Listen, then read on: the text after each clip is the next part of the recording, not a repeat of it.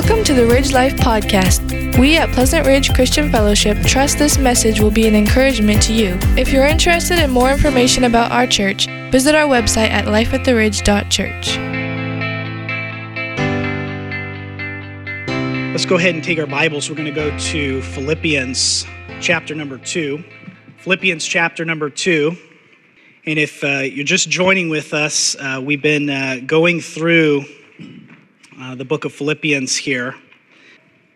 And um, one of the few of the themes that we find uh, throughout the book of Philippians is not only the fact of having joy, uh, but also we see another theme that runs throughout the book of Philippians, and that is the, the theme of unity.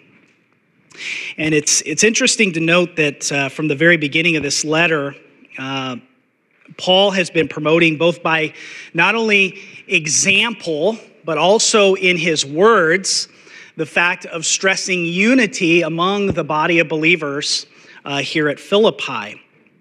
And he writes, them, he writes to them that he wants the church to cultivate humility amongst themselves. And that is what brings about unity, is when we actually live in humility, uh, recognizing that um, we need to be having a, a, lower view of ourselves than sometimes that we uh, promote. And, um, you know, we can see this theme throughout uh, Scripture here. Uh, we see it in his thanksgiving and his prayer as he talks about in Philippians 1 uh, 3 through 11. He focuses on the church as a whole. His aim is for their love and their unity. Um, he thanks all of them for their participation in the gospel and assures them of his deep love for all the believers, as he mentions in uh, verses 3 through 8. And uh, his prayer, as we looked at in depth, uh, verses 9 through 11, is concerned with the issue of promoting humility and unity. And as we covered also in uh, verses uh, uh, 12 through 26, Paul tells us about all of the circumstances that happened in his life and uh, how he's responding to all of those difficulties that uh, he was faced with. And when he describes all of those circumstances and his joy, his life really becomes a model for us to see how Paul actually lived out humility uh, in his life and in return uh, was promoting uh, unity. And you know, you think about all the things that Paul went through as a, as a believer as he was uh, suffering uh, divisions and he was suffering uh, problems uh, with other believers trying to cause him harm. Uh, Paul, the way that he responds through that uh, was through humility. And so, as he models all this for them, uh, he, he gives us a great example of humility. And that brings us here to this uh, passage now, here in uh, Philippians chapter number two. And he's urging them to live lives of humility and unity. As we covered uh, last week, uh, he talked about the thing of never, never doing anything out of selfish ambition or conceit, which we looked at as the idea of uh, selfish ambition, is, is what uh, Scripture tells us is devilish, it is, uh, is demonic. And uh, the believer in Christ is not supposed to be living that way.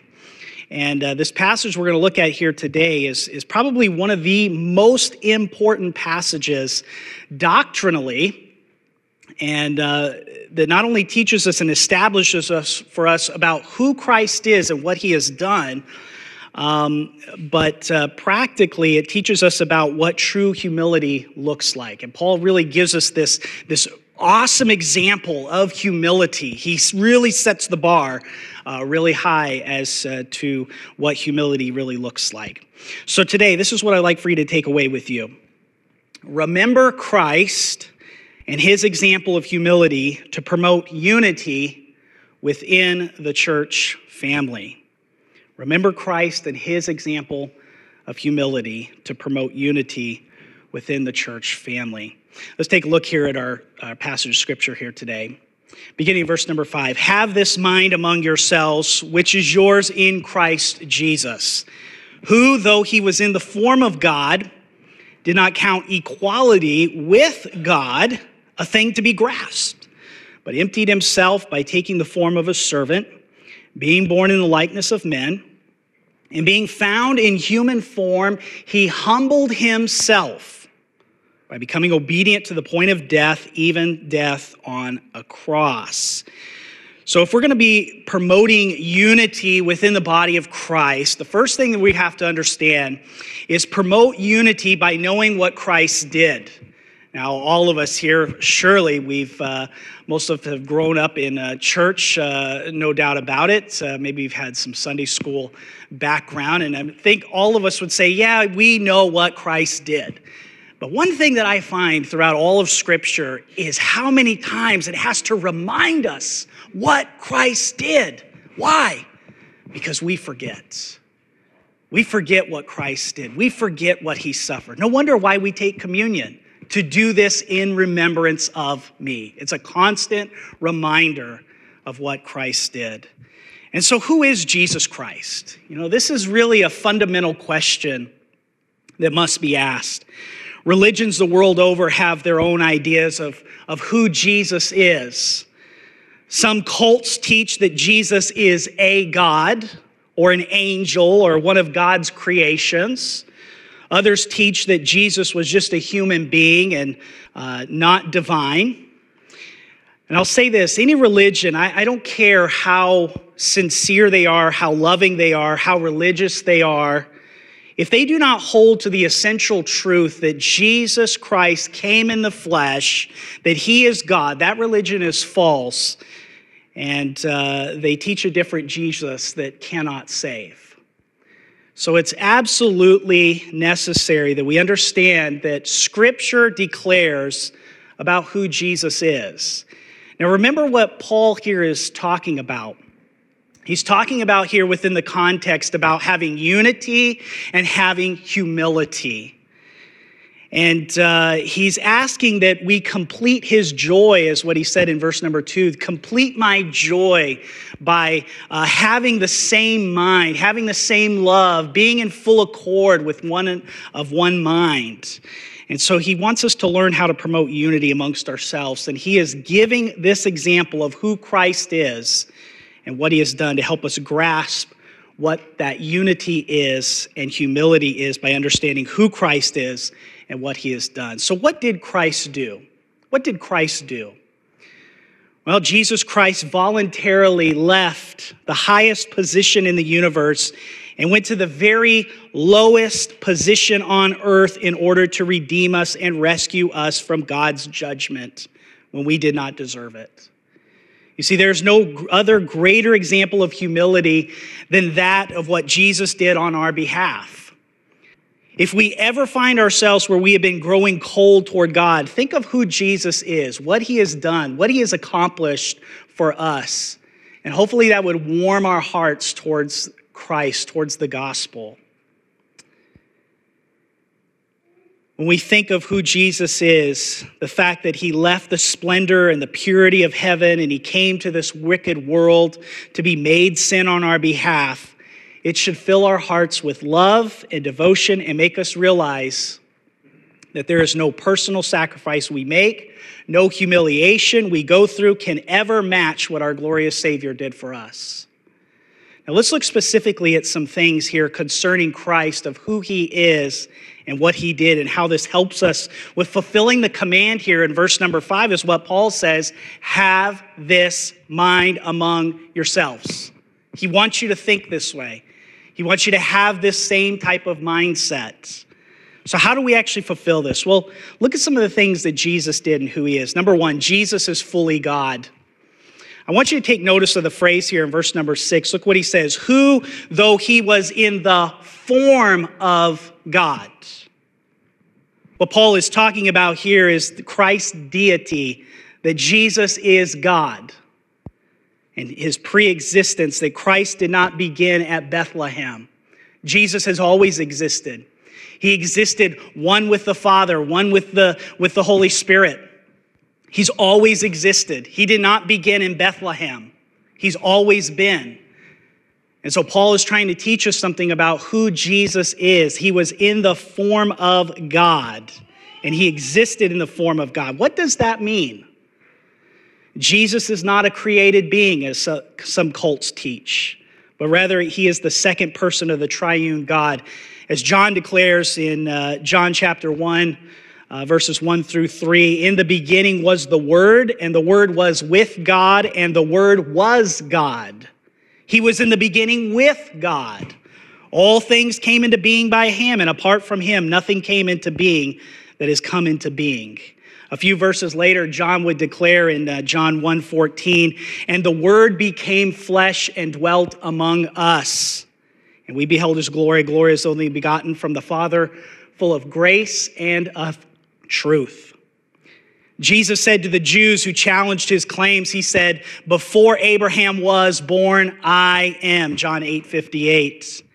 When Paul states that Jesus existed in the form of God, Form refers to that which is intrinsic and essential to the being of God, that is, to God's attributes. Paul is saying that Jesus, in his pre existence, shared the essential attributes of deity. He is God. Make no mistake about that. Before he came to this earth, Jesus dwelled in the indescribable glory and perfection of heaven, one with the Father and the Spirit. Notice what else he says here about who Jesus is. Jesus, who is God, took on the form of a, servant. Look here, six and seven. He says, Who, though he was in the form of God, did not count equality with God a thing to be grasped, but emptied himself by taking the form of a servant now, there's a couple phrases here that teaches us something about the humiliation of Christ. Notice the latter part of verse 6. What does that mean? Look what he says there. Did not count equality with God a thing to be grasped. As we continue reading here in this passage, we see that Christ, who was God, left heaven and took on the form of a servant. Christ, who was God in the flesh, did not hold on to or grasp onto or hold closely his divine privileges as to protect it. Jesus was not grasping to get something, but he already possessed deity, and because he did so, he could freely then give or empty himself. He did not regard being equal with God, something to be used for his own advantage. Look at verse number seven, is what he says here.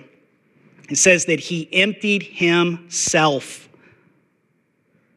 What does that mean? He emptied himself. Is Paul saying that Jesus quit being God? By no means. This is why context is so important. This is why it's so important to know what the scriptures do teach.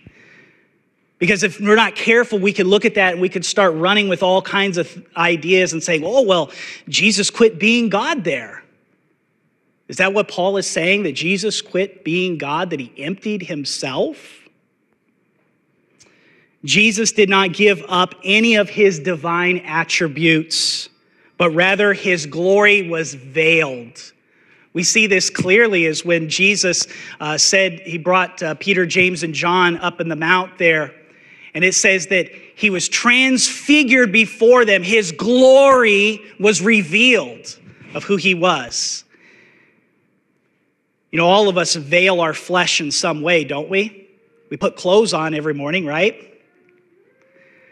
Well, think about this. Here's Christ, who is God he came to the earth and he veiled his glory. He covered it up. He emptied himself. He veiled it.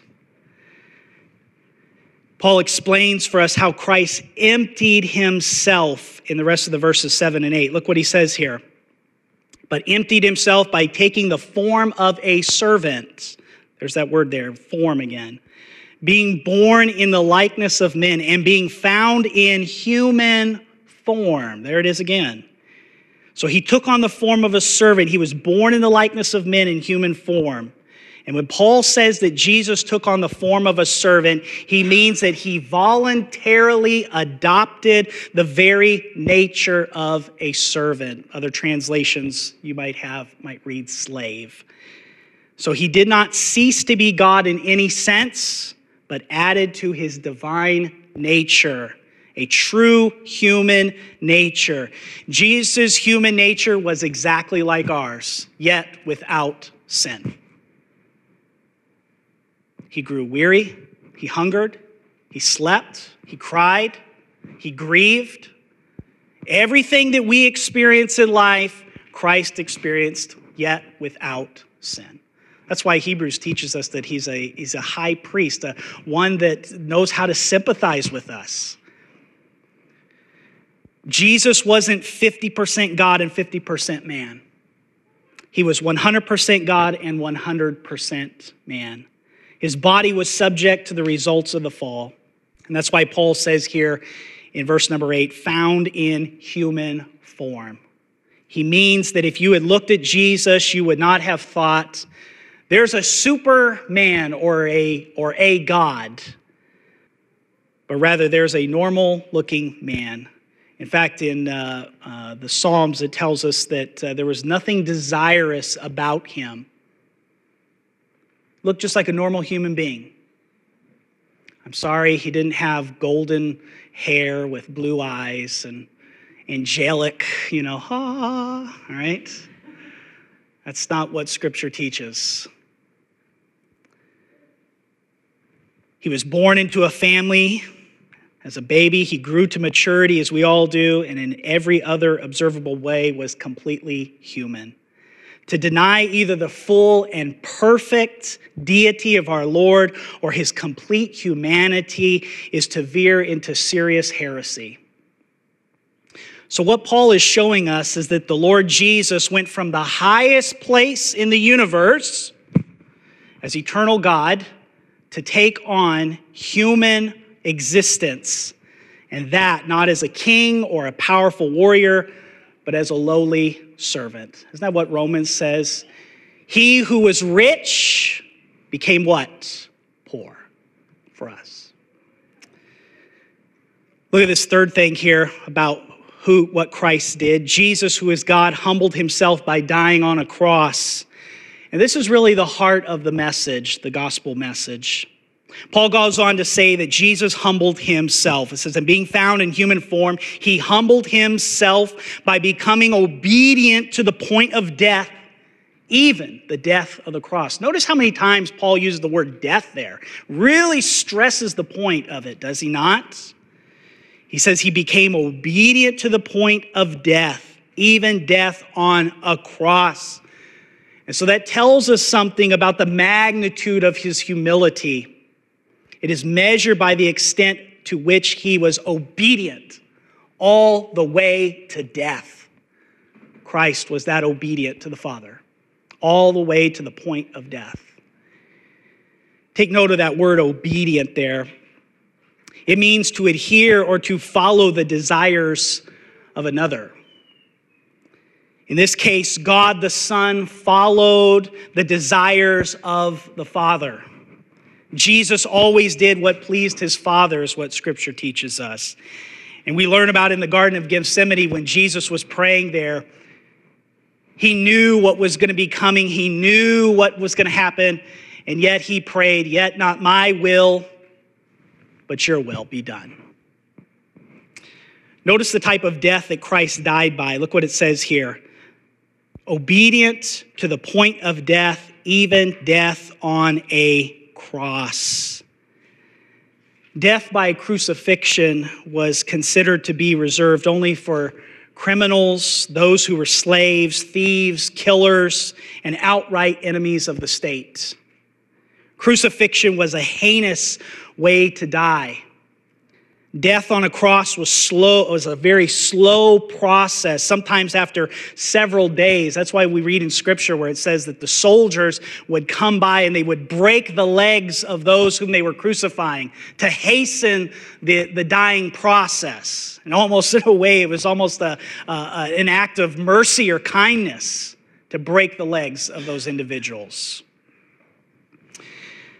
Crucifixion was death through asphyxiation.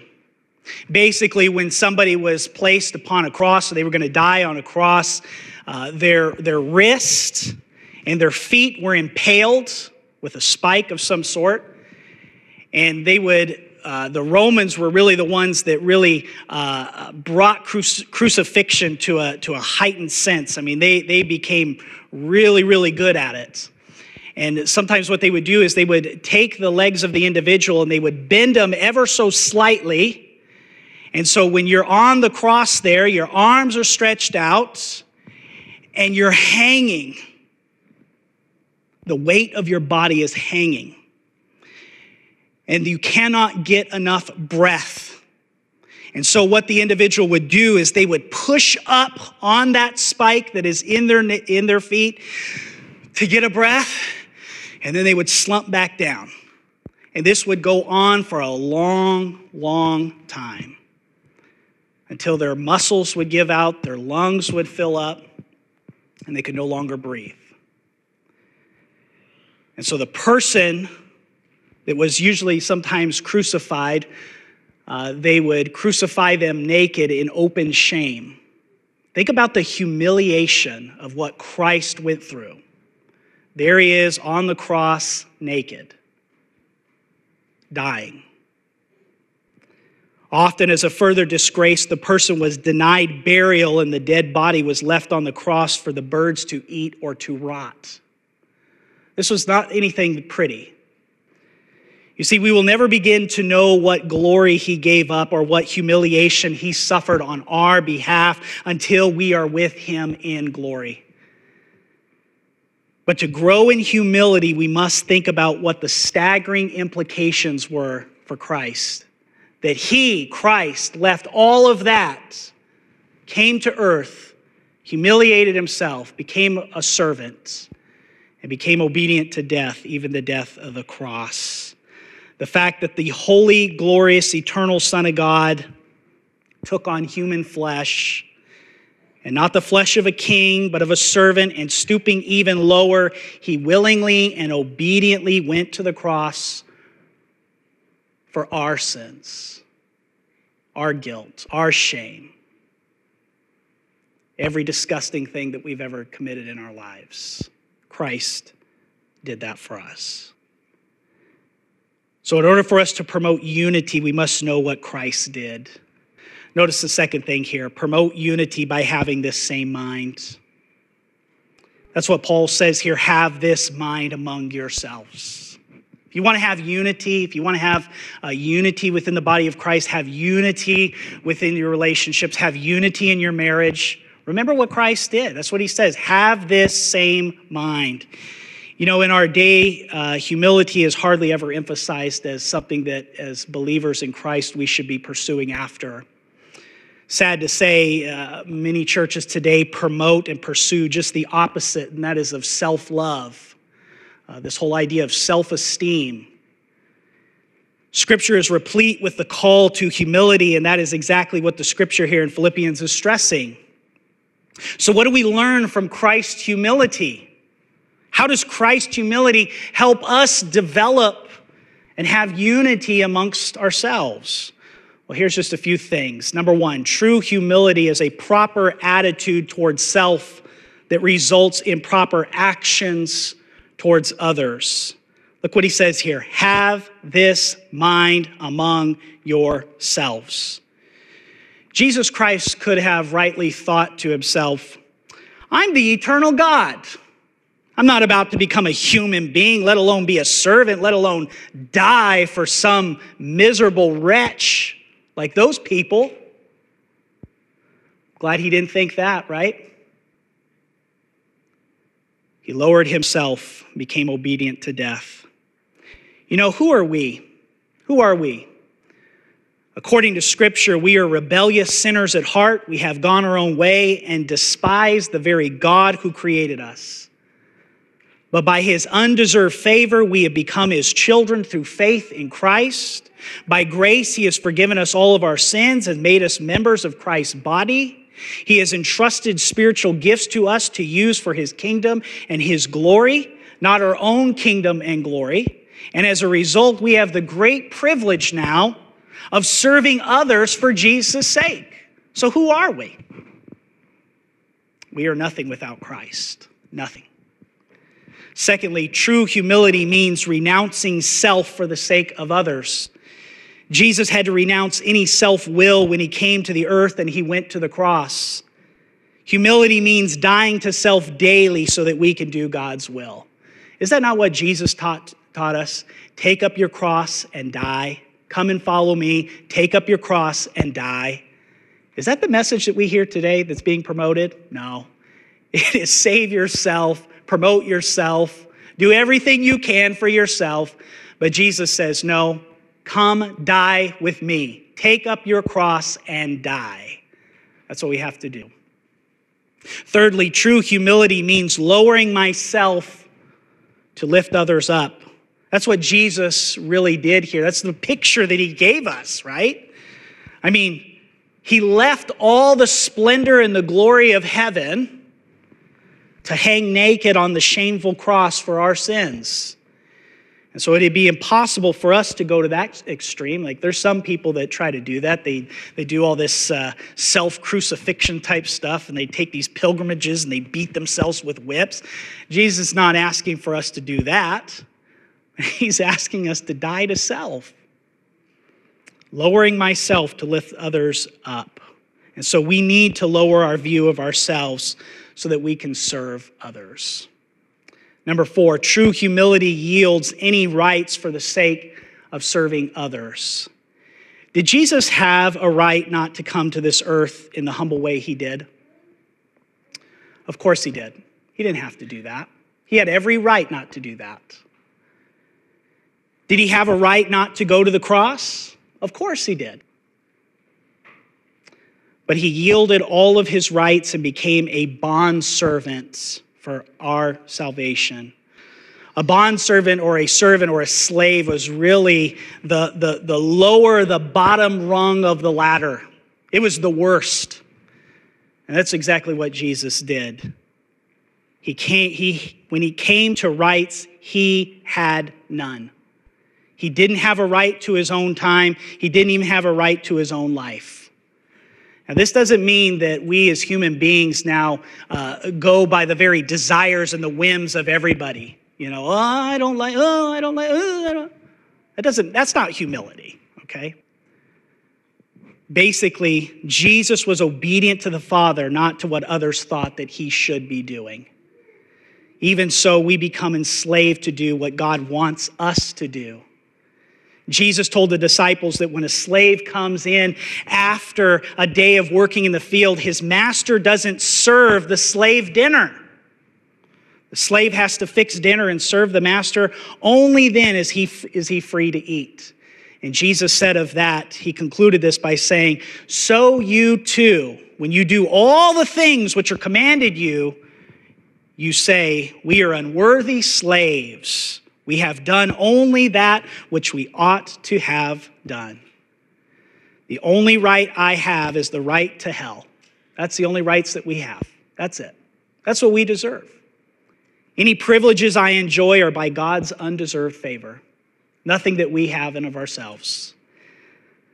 Number five, true humility serves others in obedience to God, even at a great personal cost. I mean, look at, look at what it says here in the scripture. Here's Jesus. He humbled himself by becoming obedient to the point of death, even death at the cross. What a great example for us to see of what true humility looks like. The cross was painful beyond description for Jesus, not just because of the physical pain, but because he who was totally without sin endured for us the wrath of God by becoming sin for us. Every evil thing that we have done and ever have done or will do was placed upon Jesus Christ. And he who knew no sin became sin for us. And he endured that wrath, the wrath that we deserve, the judgment that we deserve. Christ took that upon himself. And so, any personal cost we have to bear in serving Christ is really nothing by way of comparison, even if it means laying down our lives, because He endured the ultimate sacrifice, right? The wrath of God. John Calvin had this to say about this text. Since then, the Son of God descended from so great a height, how unreasonable that we, who are nothing, should be lifted up with pride. Let's pray together.